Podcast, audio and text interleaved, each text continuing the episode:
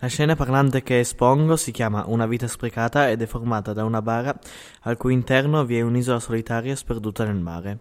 Sull'isola c'è una barca immobile che per paura di rovinarsi o peggio distruggersi resta nell'isola.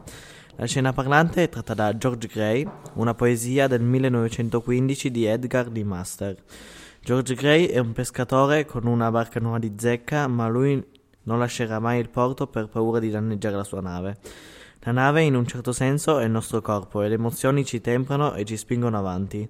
L'autore ci vuole dire che una vita chiusa al sicuro non è una vita degna del proprio nome.